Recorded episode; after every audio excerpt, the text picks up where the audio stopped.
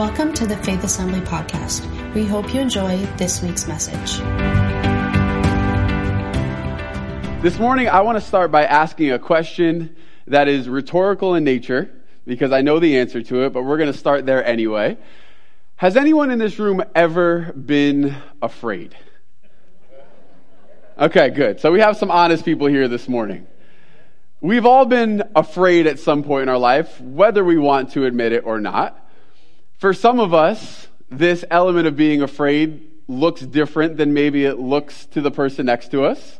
Some of us, when we're afraid, we run away. There's that flight element of it where we have to get out of there. Some of us, we fight. We go after the challenge and we meet it head on. Others of us freeze. We don't know what to do next. Maybe we want to think it through a little bit. We don't move. And still others of us just get really sweaty. But regardless of how we deal with the, free, the fear that comes with situations of life, I think all of us have also been in situations where we have recognized that the thing that we were afraid, the thing that we had most been fearful of, that when we got up to it and saw it up close, we realized that it wasn't quite as scary as maybe we would have thought. That when we got up to it, that we realized that our fear was actually irrational, that it wasn't based out of anything, and that fear had presented itself to be bigger than it actually was. For each one of us in our lives, I do believe that there are times where we have walked in fear unknowingly, that we've dealt with situations that have caused fear inside of us, and we've maybe figured out ways to deal with the fear, we've figured out ways to negotiate our, our way through the fear, but we haven't actually dealt with the issue of fear itself inside of us. And because of this, the byproduct has been that we have had stunted growth or areas in our lives that we have expected a greater outcome or, or to see a result, and we haven't actually seen it because we've just figured out how to navigate through the fear. I want to talk about fear a little bit more here today, especially in light of what we spoke about last week. Last week we looked at the challenges of life, the situations that we face, the obstacles that we encounter.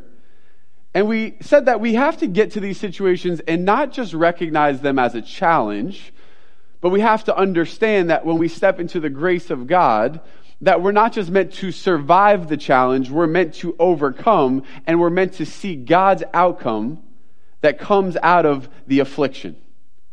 2 Corinthians 4:17 says, "For this light and momentary affliction is preparing for us or producing for us an eternal weight of glory." He goes on to say in verse 18, "We do not look to the things that are seen, but to the things that are unseen." The things that are seen are transient, they're temporary. But the things that are unseen are eternal. When we enter into a situation, whether we call it a trial, a tribulation, persecution, an obstacle, whatever it may look like, and these things are very real, the thing that we have to see is that there are two elements to each one of these situations. There is the element that is seen, and there's the element that is unseen. There is the part that we see and we interact with, and then there's the part that goes deeper. Got a piece of hair in my mouth give everyone a hug, and sometimes it's the byproduct. so, regardless, though, of, of the situation, what we are responsible for when we look at this verse and we see the truth that Paul speaks to us is that it's not so much about the situation that we face, it's about our ability to see what God is doing in the midst of it and to receive the grace that He has for each one of us. And just to recap a little bit from last week, we said that there is the true grace of God, and then there's also the manufactured grace of God. There's the true grace of God that we can step into in the midst of the situation that we're going through that comes from the source that has no end, no limitation, that, that there is nothing in God that has any limitation. So when grace comes from Him, it's unlimited. But then there's also the manufactured grace, which is where we recognize that Jesus is with us, that he's made a way for us, but yet we still rely on our own understanding, our own ability, and the source of that grace is not God's power, but it's our own willpower, which means that it's limited. It doesn't actually get us to where we need to go. It just gets us as far as we can propel ourselves to get to in that situation. We have to learn what it is to walk in the true grace of God that brings us not just through a situation where we survive by the skin of our teeth, but that we recognize that on the other side of it, there is an eternal weight of glory.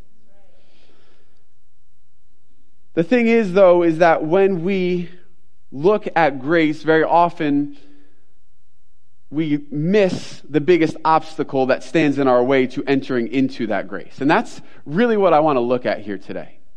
Because between us and entering into that full grace is often this four letter word that we just mentioned before, which is fear fear, the thing that causes us to look at the situation, the thing that causes us to magnify the situation and to make it become bigger than it actually is. And so, what I want to call that in the name of today's message is the facade of fear. The facade of fear. The word facade means superficial appearance or the illusion of something. In other words, a facade is something that appears to be something on the outside but is actually hiding something behind it or underneath it that's far less impressive. A, a, facade is meant to look a certain way, but what lies beneath is, is not really what it appears to be. I don't think that I've seen the movie The Wizard of Oz all the way through. Maybe I have. But I do know that there is a scene in it where there is the great and the powerful Oz that presents itself to be one thing, this, this great and powerful being, but then when they go behind the curtain, what do they see? All of it was just a show. It was a facade. It was made to appear bigger than it actually was. And very often in our lives, that's what fear does. It takes a situation and an obstacle that may be very real, but it magnifies it. It, it blows it up so that it becomes something bigger than it actually is. So when we look at this passage again, 2 Corinthians 4, I want to shift our attention to verse 18 here today. 17 is the affliction and the results of it being the eternal weight of glory. But 18, he says, We look not to the things that are seen, but to the things that are unseen. For the things that are seen are temporary, but the things that are unseen or not seen are eternal. So let's break down the seen versus the unseen here today.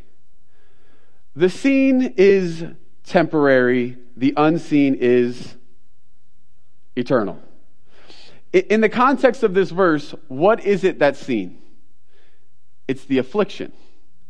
The affliction is what is seen.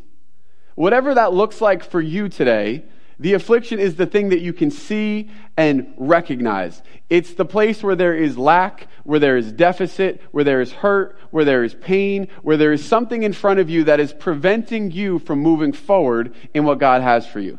That's the affliction. So that is what is seen. What is unseen? The eternal weight of glory. So we have seen, temporary, unseen, eternal. Seen is the affliction, unseen is the glory. There is a difference here between these two words. And when we look at this in a greater degree of maybe honesty here today, what I think we could admit is that sometimes one of these appears to be much more real than the other.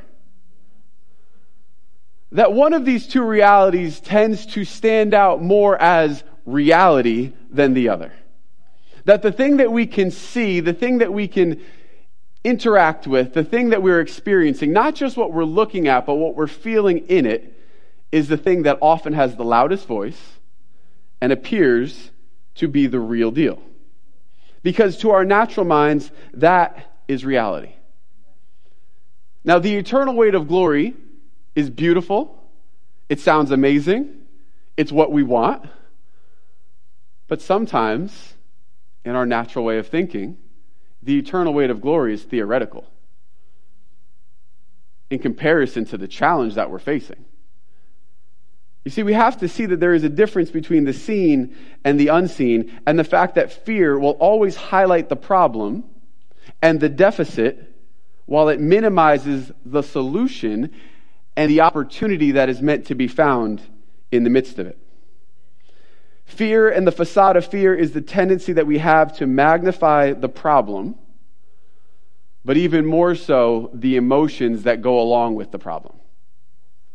What we see is real, but what we feel in the moment really has power.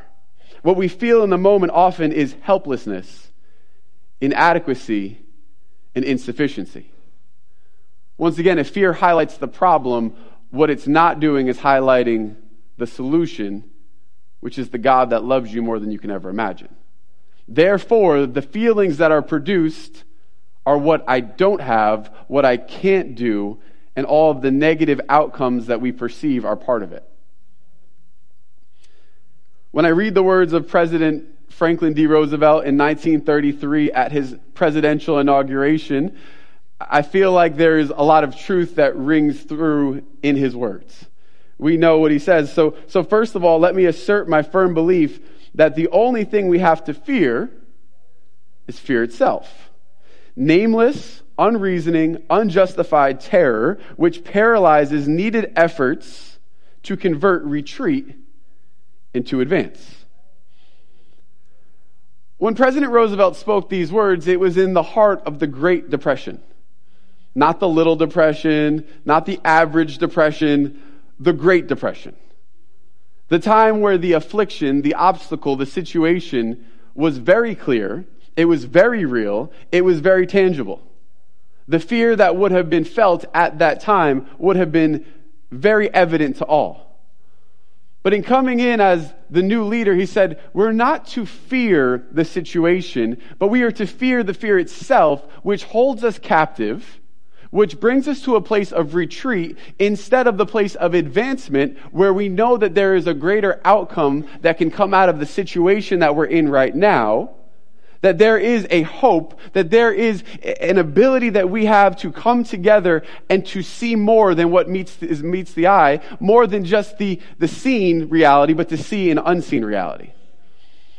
This morning, I'm praying that these words are prophetic as we look at the state of our nation right now as we see very clearly what is going on in the world around us, that we would choose as the church, as Christians and as believers, to look into what is unseen and to see the truth of what God is saying instead of being imprisoned by the fear of what we don't have, the direction that we're going, and the obstacles that stand in front of us.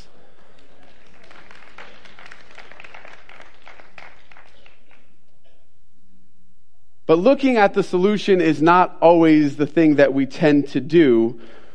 It's not the thing that we tend to go after, but it is kingdom thinking to realize that there is a greater reality.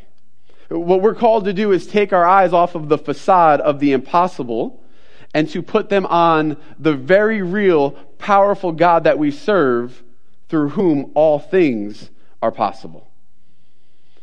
But as I said, this is not our natural way of thinking about things.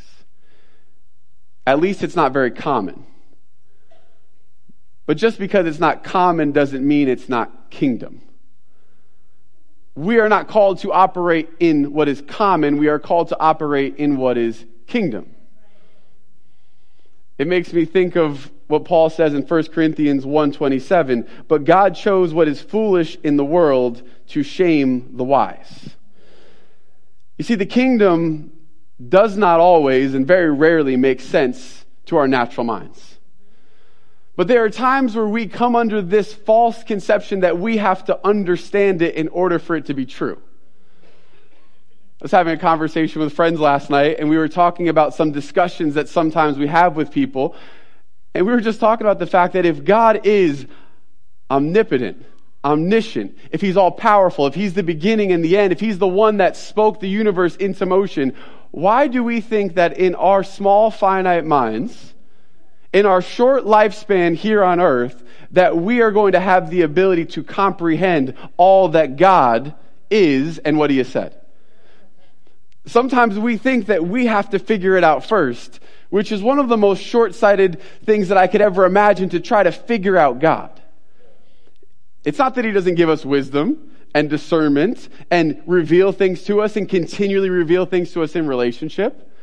But if we think we have to fully understand God first in order to receive His reality, then we are completely missing the understanding of what it is to serve a God who is eternal without limitation. We have to understand that God is the, the one who has created everything, created us, created the universe. And I think that very often we don't have a problem with this at the moment of salvation. We accept what Jesus has done for us. We accept the price that he's paid. We accept his incredible power at work in our lives. But for some reason, we tend to leave our faith there when we face challenges that we think are bigger, that seem to be more real in those moments. What is bigger than overcoming a lifetime of sin and shame and paying a debt that you could never pay? And yet sometimes we leave our faith there at the very beginning and we don't carry it through to see that God has the ability to bring us through every situation, every affliction, every moment. It doesn't mean it's going to look the way that we expect it to look. It doesn't mean that all of a sudden that which is seen becomes glorious and sparkly and shining and everything is good in it. But it absolutely means that in the middle of any circumstance that we're walking through that we realize we are not alone. That we are not to depend on our own ability, our own understanding, our own strength, but to understand that there is a greater reality that is unseen, but is available to each one of us. When we look at this passage in 2 Corinthians chapter 4 verse 18, I find it very interesting to see the wording that Paul uses for seen and unseen. The word seen is the Greek word blepo, which I joked about in the first service. Sounds like a kid's cartoon character more than it does a Greek word. But blepo means to look, to see, to perceive, and to, dis- to discern. But I want us to realize that there is more to this word than meets the eye. It's not just the ability to see something, to see a situation, to see a reality. What this word means in context is that we see something, but in it we perceive and we pull from it an understanding of an internal reality. It means to perceive or to become aware of a spiritual or a non physical component in a natural situation. So I want to give you an example of this. If I'm to walk outside my house in the morning and to look outside and to see dark gray clouds, I am much more likely to perceive, based off of what I see, that I need to dress appropriately for what might be coming. So I'm much more likely to go inside and get a rain jacket or an umbrella because I see something, and from the reality that I see, I'm making an internal decision based off of it. If I go outside and I see, you know, sun shining and, and it looks like it's a beautiful day, I'm much more likely to grab a pair of sunglasses. But is this the best way to understand what is coming later on that day? It's not. It might be the right thing, but it may not be. You see, if we were to look at life based off of the things that we see in the moment and try to make an eternal decision based off of a limited and momentary view, it's very likely that we are going to be very unprepared for what we're actually walking into. A couple years ago, maybe not quite that long, I was going out with some friends to Kingston. We were going to a shooting range, and I decided to take my motorcycle. So I walked outside the house, looked sunny enough, wasn't too cold, jumped on the motorcycle, went to Kingston, went to the range, went to a restaurant, all was beautiful. until I got back on the motorcycle and I looked towards the Kingston Rhinecliff Bridge, and all I saw was imminent disaster. Dark clouds, the rumble of thunder, and I knew that this ride home was not going to be as enjoyable as I thought that it would be. I thought maybe if I rode a little faster, sorry baby, that I would be able to beat it. But what, what ended up happening was that the next 40 miles on the Taconic State Parkway were some of the most miserable moments that I've ever had on any form of transportation. Cold, wet, couldn't feel my legs, could barely feel my hands. It was like, this is, this is terrible. I had looked at a temporary reality and I had made a decision about what the future was going to look like based off of the information I had at that moment. And I paid the price for it. How many times do we make decisions based off of what is seen and we project it into what is to come only to find out that we were wrong? What we need to do is find a source of information that is not based off the present reality, but an indication of a future truth.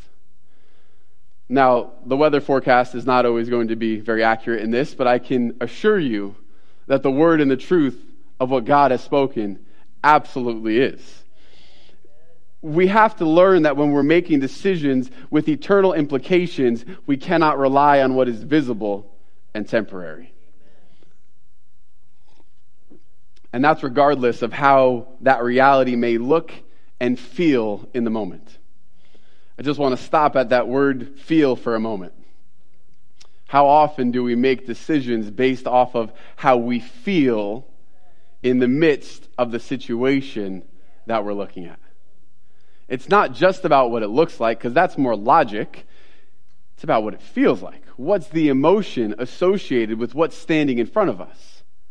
What have we experienced in our past that connects to what we're feeling in the present that is causing us to make a decision for the future that may be based out of a place of brokenness instead of the truth that God has spoken? See, our past can be a good teacher. We don't want to make the same mistakes over and over and over again. But if we are operating out of a place of pain from our past and shame from our past and a place that we haven't walked in healing, well, then what's going to come out of the past in our present and in our future is going to be more of the same. Because we're once again, we're taking what is seen, the reality that we can observe, and we're forecasting it. We're allowing the facade of fear. We're allowing what is being presented to be the determining factor in our lives we need to look at a reality that is based in truth. When our reality is based in truth, then our perception is based out of a place of solid footing, a foundation that is not of this world. But when we don't, what we are subject to is fear. Fear and the byproduct of fear. fear. And this is often where we find ourselves. We're hoping for the promise of God, the eternal weight of glory, while often we're keeping our eyes fixed on the present and the reality that is seen. And when we think about it this way, it probably becomes easier to realize why sometimes we feel so conflicted. Now, this isn't to say that we shouldn't be aware of what's going on in what we can see. But it is to say that we need to be much more aware of what is taking place in the realm that is unseen. It's not to say that we should ignore problems in the present. It is to say that our solutions need to be eternally kingdom based instead of limited in our own ability and understanding. But very often we find ourselves making decisions out of emotions instead of truth. And this is how the enemy continues to use fear in our lives. It's the distraction from the goodness of God which leads us to trust in our own wisdom and our own ability. It's the thing that pulls us away from walking in the grace that God has for us. We have to be aware of the places in our lives where we have negotiated with fear while still allowing it to have a voice in our thinking and our understanding. where we have determined in our heart that we are going to trust in God, yet our actions continue to line up with a place of self reliance, self understanding, and anything else that does not come from the word and the truth that God has spoken.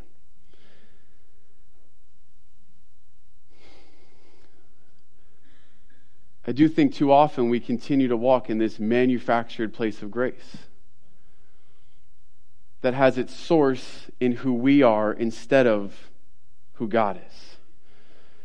Because as long as we are reliant on the external reality that we see with our eyes, as long as that is the thing that dictates what we believe in our hearts, we are going to continually return to self reliance and this conflicted reality.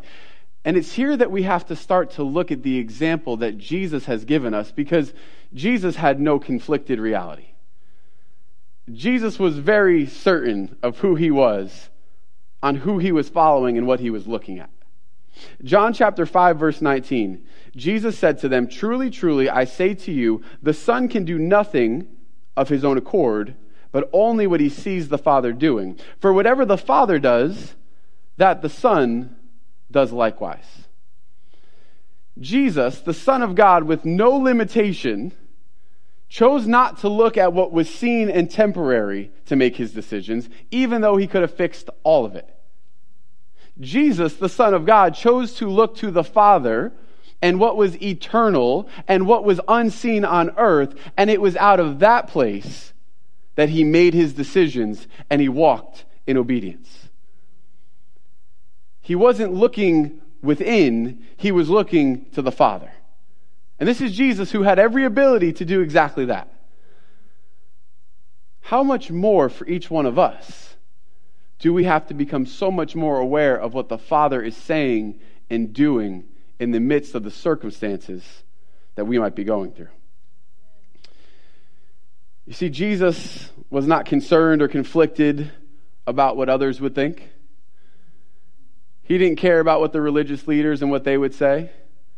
He didn't care about the opinions of others, all the things that were going on in the seen realm. He didn't care about what the Roman government would do to him. There, there wasn't any element of Jesus that took his cues from what was seen and temporary. There was only one voice that matters. And so for us, the question is how do we live out of this true reality in our own lives? How do we follow the example of Christ to rely on what is unseen? what God is showing us instead of the facade of fear. When we continue to look at this verse, verse 18, I said it was a little bit interesting how Paul defines these words seen and unseen. Because if we look at it in the Greek, what we find is that seen and unseen are actually the same word. It's just that Paul puts the word not in front of seen and it becomes unseen. But seen is actually the same word meaning that the basic premise of the word remains the same. So it's to pull a reality from what you are looking at.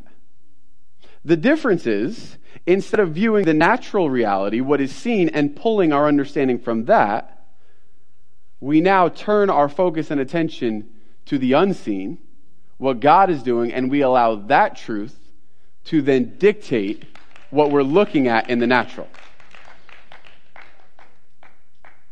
It's kind of the same principle, it's just flipped on its head. It goes from the earthly kingdom to the heavenly kingdom. We don't allow what is seen to dictate what we believe on the inside. We believe what we, we, we see that what we believe on the inside now dictates our reality on the outside. This is what we are called to do, and this is what Paul says in Colossians chapter 3, verses 1 through 3. If then you have been raised with Christ, Seek the things that are above, where Christ is, seated at the right hand of God. Set your mind on things that are above, not on the things that are on earth.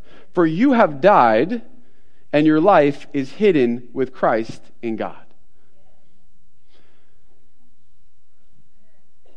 Where are we living when all we see is the temporary and the seen reality? Where are we existing in that moment? Because this verse says that Well, we have died. We've died to the old reality and the old way of looking things, at things. And now we live, and where do we live? Your life is hidden with Christ in God.